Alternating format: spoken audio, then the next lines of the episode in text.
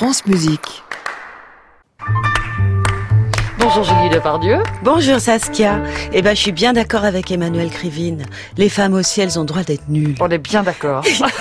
Aujourd'hui, chers auditeurs, Marguerite Duras, la musica, Moderato Cantabile, India Song.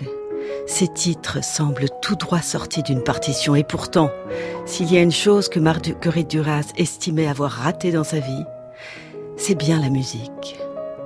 Elle dit J'aimais la musique avant tout, plus que tout. C'est pour ça que j'écris des livres. J'écris des livres dans une place difficile, c'est-à-dire entre la musique et le silence. Je crois que c'est quelque chose comme ça. On rate toujours quelque chose dans la vie.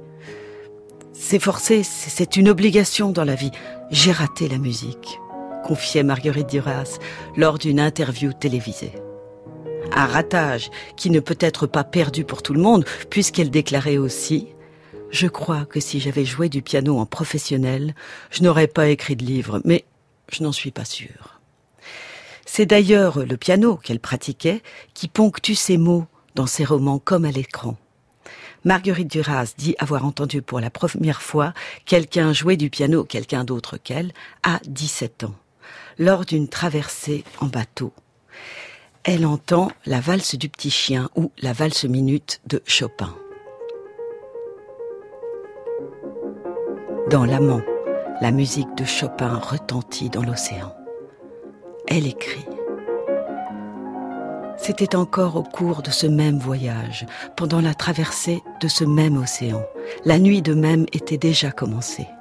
Il s'est produit dans le grand salon du pont principal l'éclatement d'une valse de Chopin, qu'elle connaissait de façon secrète et intime, parce qu'elle avait essayé de l'apprendre pendant des mois et qu'elle n'était jamais arrivée à la jouer correctement. Jamais. Ce qui avait fait qu'ensuite sa mère avait consenti à lui faire abandonner le piano. Il n'y avait pas un souffle de vent, et la musique s'était répandue partout dans le paquebot noir, comme une injonction du ciel dont on ne savait pas à quoi elle avait trait comme un ordre de Dieu dont on ignorait la teneur. Et la jeune fille s'était dressée comme pour aller à son tour se tuer, se jeter à son tour dans la mer. Et après, elle avait pleuré parce qu'elle avait pensé à cet homme, et elle n'avait pas été sûre tout à coup de ne pas l'avoir aimé d'un amour qu'elle n'avait pas vu parce qu'il s'était perdu dans l'histoire, comme l'eau dans le sable et qu'elle le retrouvait seulement maintenant, à cet instant de la musique jetée à travers la mer. Cette musique du piano, si présente dans les œuvres de Duras, fait bien souvent écho à l'enfance, à la mémoire de l'enfance, à des souvenirs lointains. Marguerite Duras dit encore Non, je ne peux pas écouter de la musique souvent. Vous savez, vivre, c'est beaucoup taire de choses, beaucoup en ressentir, mais ne pas les dire, c'est aussi affronter une solitude essentielle. Et j'avoue que dès que j'entends de la musique, tout ce qui est resté non dit en moi se montre et je pleure et c'est impossible. Voilà. Je ne peux pas. C'est à ce signe-là que je sais que j'ai quand même vécu beaucoup et que j'ai sans doute manqué de confident, d'exutoire, voyez? C'est à ce signe-là à l'émotion intenable. Pour moi, c'est la plus haute instance, j'allais dire de la pensée. À son stade non formulé, à son stade presque millénaire, archaïque. La pensée dans ses premiers et ses derniers instants mêlés à la sensibilité. Elle ne sait même pas ce qu'elle dit, la musique. Elle ne sait pas ce qu'elle fait. Elle est innocente à en hurler. Qu'en pensez-vous, chers auditeurs Voilà de quoi méditer. Quelle merveilleuse manière de parler de musique. Marguerite Duras, ici, merci beaucoup.